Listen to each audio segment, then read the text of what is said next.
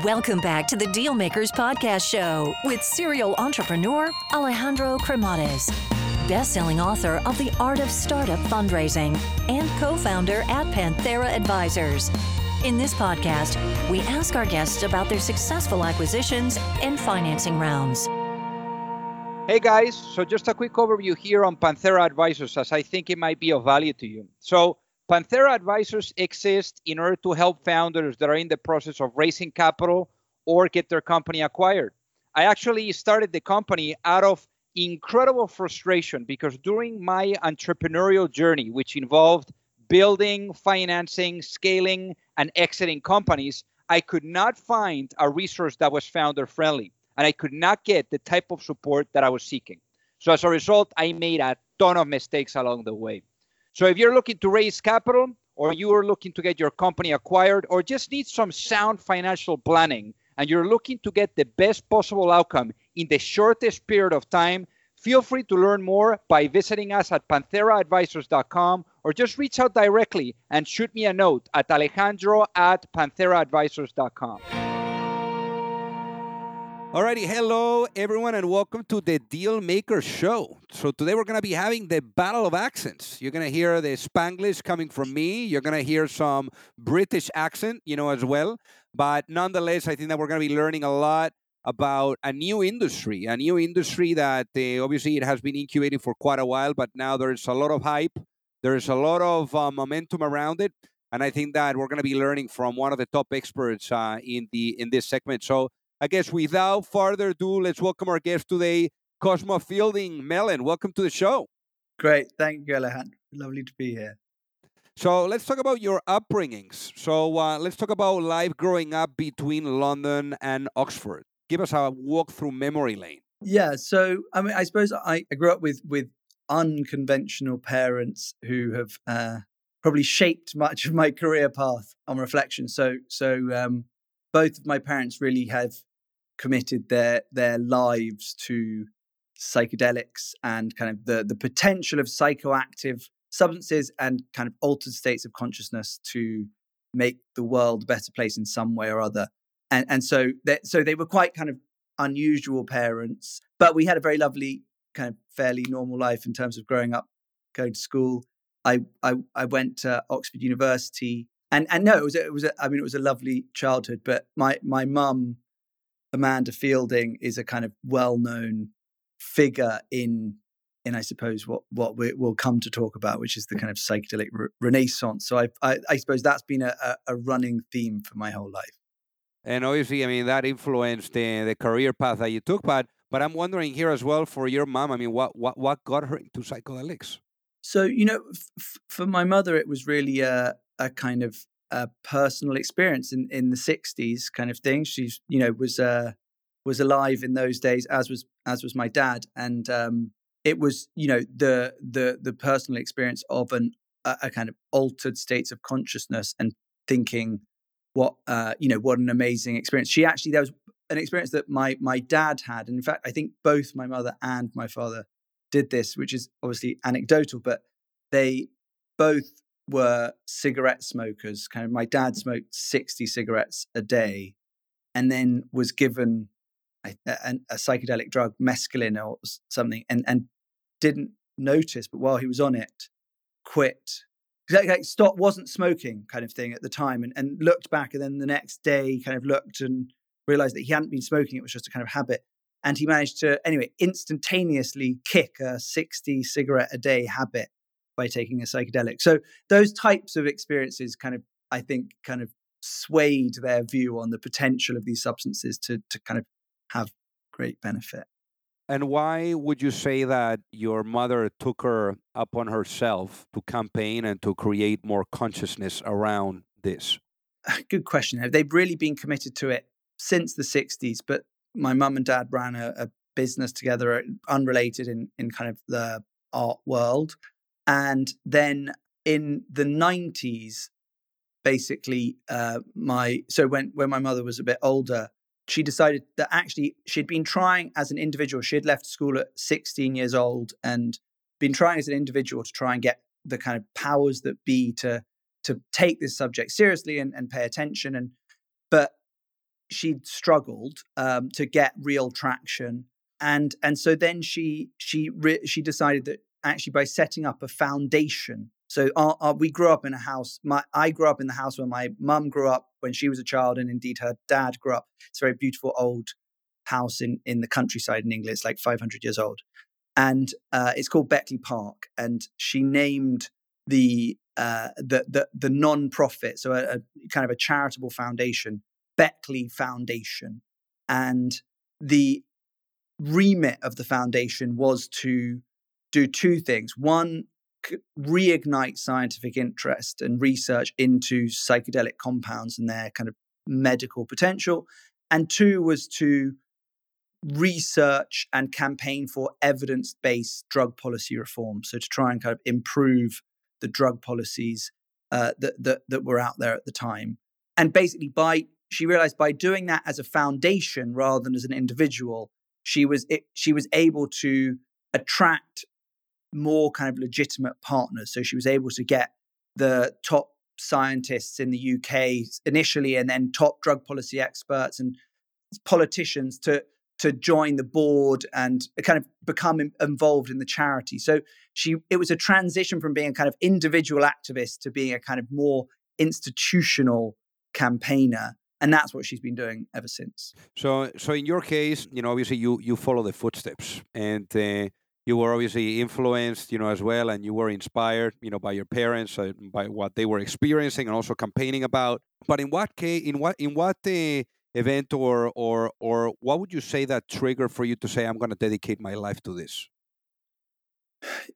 I mean, so, you know, you could argue that I've been kind of brainwashed as a child. So there was no single event because it was so the potential, A, the kind of the damage of draconian drug policies uh, as one thing, but really more more importantly, the potential of psych, kind of psychoactive substances to have a really profound kind of positive impact on individuals and broader society was something that was just something I was brought up with from you know fr- from as early as I can remember. So it's been the main topic of conversation my whole life, and and I've grow I've been lucky enough to grow up with surrounded by many of the most kind of famous and iconic kind of pioneers around this particular area of research. So I suppose I just naturally absorbed it and always thought it was something that I was kind of wanted to contribute to in my own way. So I didn't know how I wanted to contribute, but I always knew I wanted to try and I felt like this was a very worthwhile mission to get involved in and try and it was a way to kind of really try and make a positive impact on the world basically. So eh, you know, there was no one specific point. It was really kind of process of kind of gradual, you know, osmosis, I suppose and definitely following the footsteps of your mom of uh, creating consciousness because after oxford what you did is you went into documentaries into filmmaking uh, and and without a doubt that was kind of like the segue for you to get into business with your mother. I mean what a what an interesting arrangement. So so tell us about how that happened. So i was always involved really my whole adult life i've been involved peripherally with the beckley foundation the nonprofit work that they've been doing I've been, you know, an advisor to them. I've even been, you know, I've even been guinea pigs in some of the scientific research. So I was, I was one of the people that one of the things that they did was set up a, a brain imaging study with Imperial College in London, which is one of the kind of most the top universities in the world, and they were doing brain imaging on people with te- being injected with psilocybin, which is the active ingre- ingredient in magic mushrooms. And I was actually, so I was one of the kind of volunteers and participants in the study. So I was ha- injected with with psilocybin in a in a huge uh, kind of CAT scanner, a brain imaging machine. And so anyway, so all through my life I've been involved in it. When I finished university, I wanted to contribute in in my own way, and I felt like one way to do that was to kind of try and get the message out to a wider audience and and so i i went into filmmaking really but wanting to get these messages out through filmmaking so it was the same kind of mission but a particular route to do it and the first company I mean, the, the first documentary I made, I was incredibly lucky. I, I ended up getting to direct a documentary about international drug policy. It was kind of the producer was well Richard Branson and his his son was actually the exec producer and Richard Branson was involved in it and it was following several of the lead presidents and ex-presidents in the world looking back on their time in power and also looking forward to the future and analyzing the kind of pros and cons of, of international drug policy. So we had kind of Jimmy Carter, Bill Clinton, we had the ex-president of Mexico, Colombia, the, the current president of Colombia, the the president of Switzerland. So a lot of like, you know, really, really, it was. So the idea was this wasn't just a kind of, you know, it, it was a very legitimate group of people, and they'd they'd come together to form what was called the Global Commission on Drug Policy, and and so it was kind of following their journey and and map, in the process mapping out the the issues that have come about and the kind of history of how drug policy has evolved over the last several decades and, and the impacts that's had and eh, kind of unintended consequences that has had in, in many countries like Mexico and Colombia as well. And and so that was the first film I made, which again was very much one of the themes that the Beckley Foundation is focused on. Then the second documentary I got to make, and it was anyway very lucky. It was you know it did well. It was on Netflix. It was um, I think it was number one on iTunes and things like that for kind of documentary downloads and stuff and and then off the back of that, I got to make. I was basically said, well, what what film do you want to make next? Which was very lucky to have that choice. And the film I really wanted to make was was was focused on the kind of psychedelic, the potential of psychedelics, because that's really a kind of eh, a greater passion of mine and the families is actually the kind of potential for kind of real positive impact that you can have.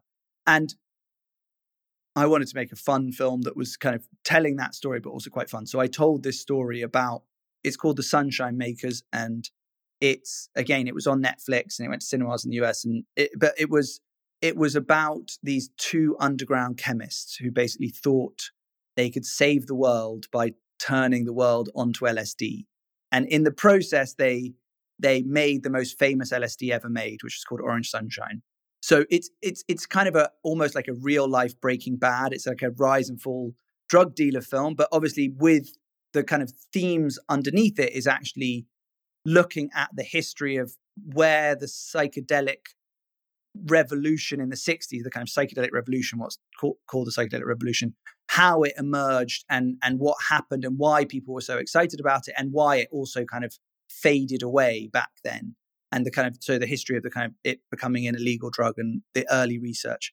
So that so that was the film I made then, and finally just to kind of get to where we got to, well, closer to where we got to now. At the same time, I was always kind of involved with the Beckley Foundation, and what was happening over the course of of my time making documentaries was that increasingly the there was a kind of emerging industry around cannabis and psychedelics that was suddenly we were watching and people were approaching the Beckley Foundation about doing stuff and and we were never quite sure about the partners. And it became apparent to us that there was an opportunity for us to actually increase the impact of what we were doing by taking another step which was so actually going from continuing the, the, the nonprofit foundation but also trying to take the next step, which is being a kind of, I suppose, a kind of ethical beacon for the emerging industries related to psychedelics and cannabis. And, and so that was the aim was to kind of set up companies that could share the mission of the Beckley Foundation, but be and be kind of so be ethical, actually support the, the nonprofit work as well, and also have a, have a kind of bigger and wider reaching impact than the foundation could have because it would allow us to raise more money and do more things. And also in this case, I mean, the Beckley Canopy Therapeutics, you know, which was the the company that you did with your mother. I mean, incredible run. You guys raised about 10 million for this company. Uh, it had an outcome of uh, 80, 80 million M&A transactions, so it was acquired for 80 million. So, can you tell us what exactly you were doing there and how you were monetizing? Yeah, so so that company was actually had a focus on cannabinoids, and it was the first company that we set up. And again, it was you know we've had lots, you know, lucky breaks here and there, and and so I was very lucky. We we were kind of looking at how we could set up these businesses and in a in an effective way, and we were lucky enough to meet this a, a incredibly nice group of people. Uh, a, a, one guy called Mark Wayne, who was the at the time the head of um, a, a, company called Canopy Health and Innovations, and he's one of the pioneers of the Canadian cannabis industry. So, uh, uh you know, as in a, a, little background, obviously, what had happened in the history of, of, of kind of drug research was that you know there was a lot of excitement and research in the 50s and 60s into psychedelic compounds, and and then in the 60s, the kind of cannabis and well, cannabis was actually made illegal earlier than psychedelics was made uh, illegal in the 60s, LSD and psilocybin. And so then the research completely ground to a halt. Back, and then by the 90s, the Beckley Foundation and a few others were responsible for really kind of reigniting scientific interest in psychedelics and cannabis. At the same time, with the cannabis industry, what happened was there was a kind of popular movement within certain states in the US to, to kind of medicalize cannabis because there was a lot of real world use showing medical potential.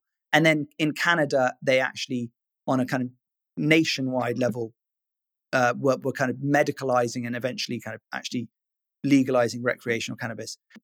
This, our, my, our partner, who was called Mark Wayne, was one of the really early movers in the Canadian cannabis industry. So he had been involved in setting up one of the earliest licensed producers of cannabis that had gone public, that had merged with another company and created a company called Canopy Growth, which had become the biggest cannabis company in the world.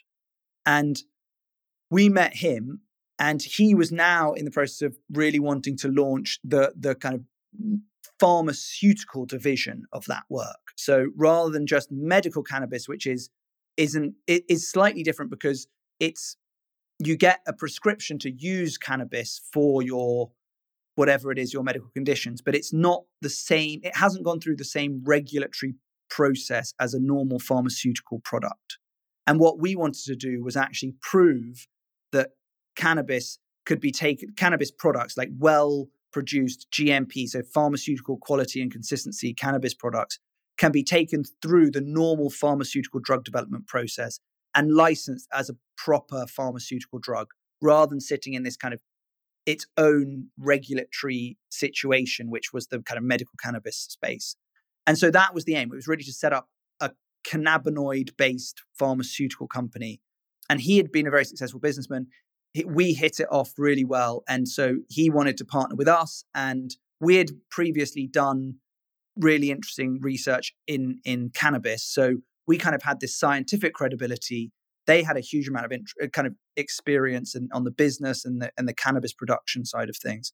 And together, so it was it was a, a kind of good fit. And together we set up Beckley Canopy Therapeutics. And so that that was the focus. I was the managing director alongside Mark Wayne. So we were co-managing directors. He was based in Canada, I was based in the UK. And and it, again, incredibly lucky for me because it was essentially uh, doing an MBA, but while actually running a business. And we raised some money and and then quite quickly the company was acquired because Canopy Growth, the the larger kind of parent company, the partner company, decided that it actually kind of we were doing a lot of really interesting research and kicking off some really interesting clinical trials and they it, it, made sense for us and for them to kind of join forces and be all under one umbrella rather than being separate forces so they they approached us to acquire us and at the same time basically we were happy to do that because we had already started work in the background on the company I'm working on now that I'm CEO, CEO of, which is called Beckley Psytech, which is focused on developing psychedelics into pharmaceutical medicines. And that is really the core passion that I and my family have is, is, is with psychedelics. We feel like that more so than cannabis, that is the area where we can make a really meaningful difference. And there's a huge amount of potential to turn them into really kind of very powerful pharmaceutical medicine. So that's, and so by selling the other company, it allowed us to focus exclusively on that. Our investors had made a lot of money in a short space of time off the first company. So we had good backing and, and anyway, that, so it was a lucky break in that sense.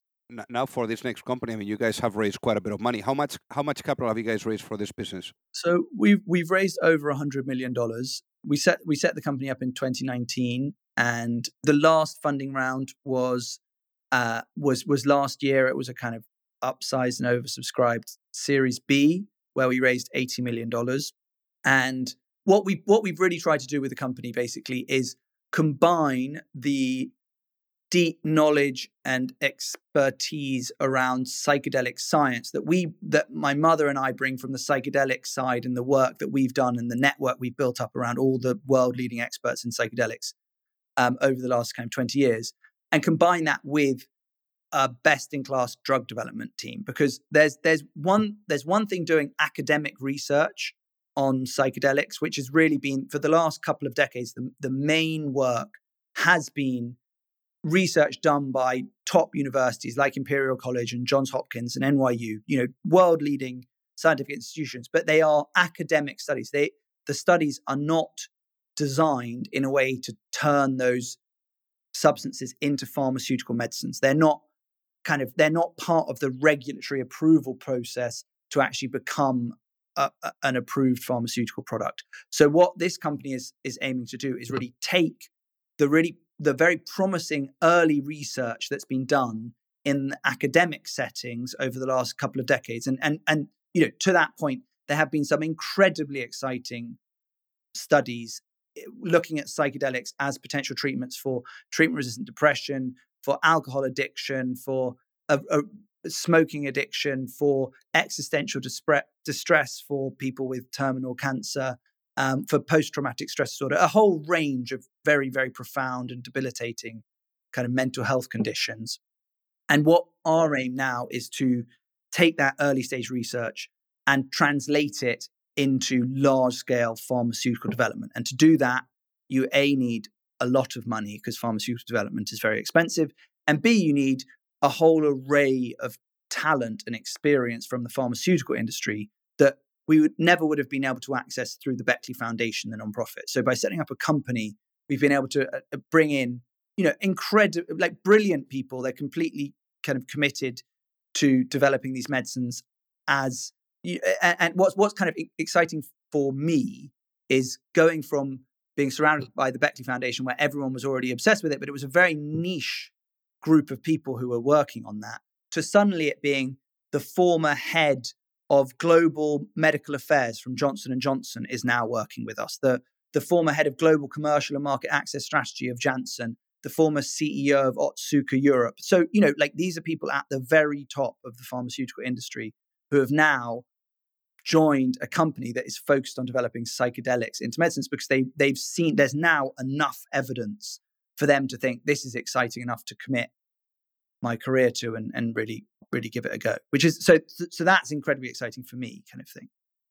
And and obviously you know there's a lot of people probably that are listening and watching to us right now and and that they're not as familiar with psychedelics. I mean there's a lot of people that you know have talked about cannabis uh, you know the, the the explosion of the cannabis sector has been unbelievable how it has been now there's licenses and and and how it's permitted, you know, in all these different states in in the U.S.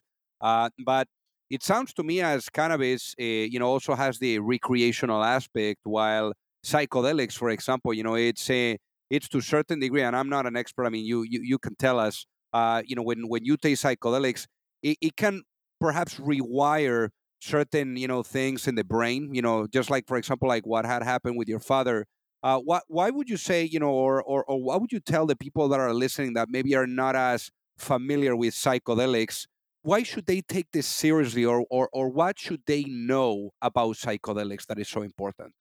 Yeah, so yeah, look, it's a really good question. I, I think the, the parallels between cannabis and psychedelics are psilocybin, for instance, which is the active ingredient in magic mushrooms, or LSD, or MDMA, they are all prohibited substances. So you, are not legally allowed to use them or make them unless you have a kind of official controlled drugs license. They're controlled drugs, just as cannabis is. But there has been a huge amount of real world use in the kind of informal settings. So there is a kind of interesting and and and in during that period where lots of people have taken them, there's been a lot of kind of observational and anecdotal evidence that they have potential therapeutic applications.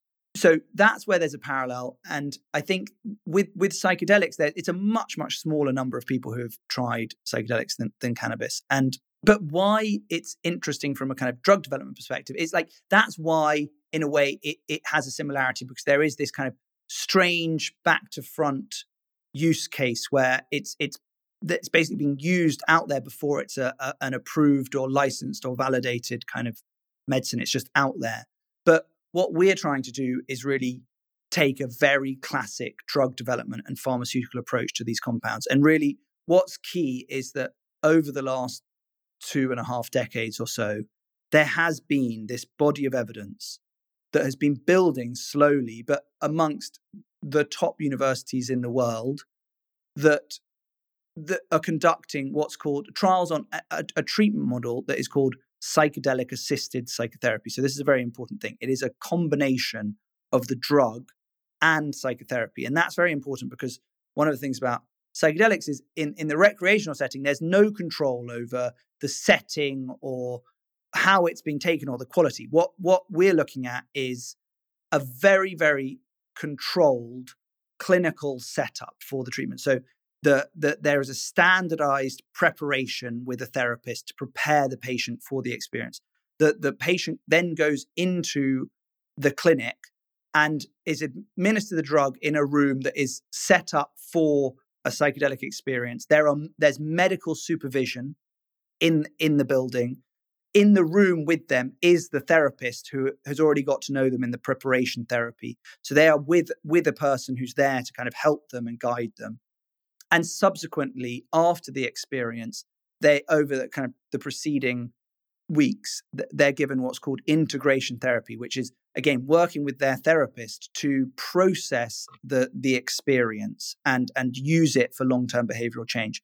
So that's the kind of the treatment model. And it's what's interesting about it, to your point about resetting the brain, what was shown in these very interesting kind of brain imaging studies that Beckley Foundation did with Imperial College was that under the influence of uh, a psychedelic like LSD and psilocybin, the brain, you can see the brain, the, the blood flow to the default mode network reduces. So the activity in the, in the default mode network reduces while other parts of the brain, the connectivity to other parts of the brain increase.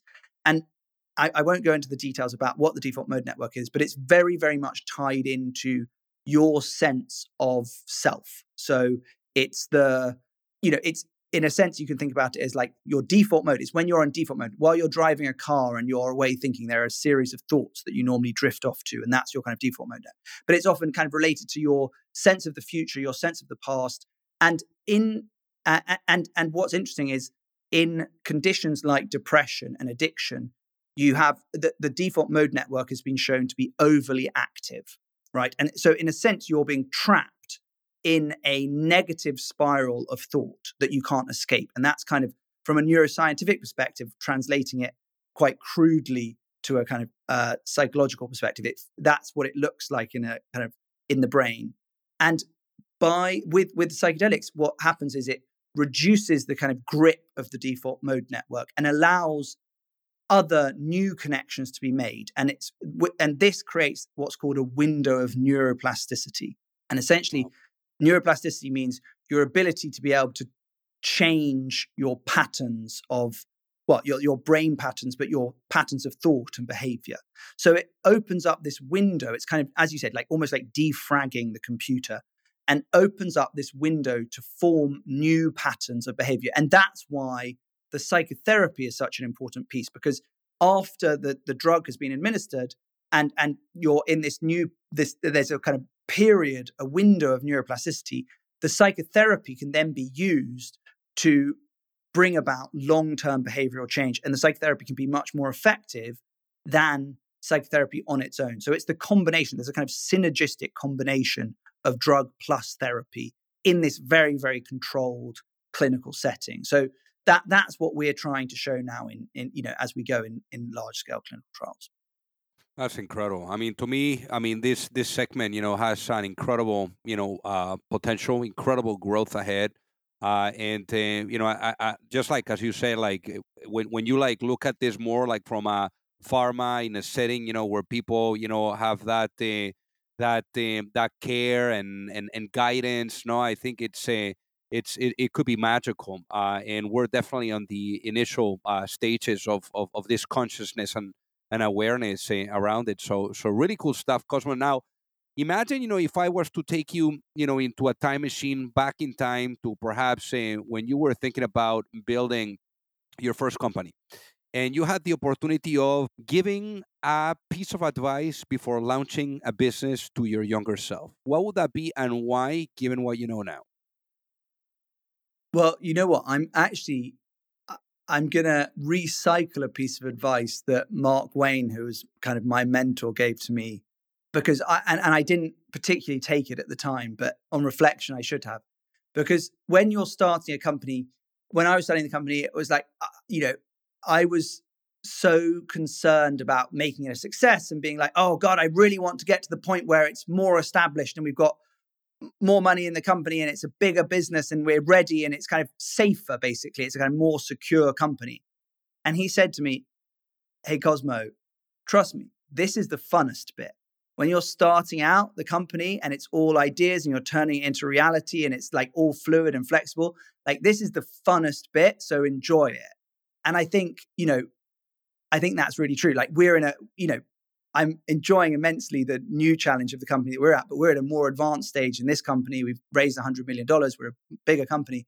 And, and, you know, it's a much more secure company, but also you kind of, it, with that comes great responsibility as well. And so, you know, I think on reflection, you should just remember to enjoy the early days as well, because you don't know where it's going, and it's a really exciting time. And and so I think I think that's you know, to me that was excellent advice, and I I think I used it on the second company because we you know I I kind of knew how and I kind of really appreciated how fun and exciting that those early stages are where you're really figuring things out.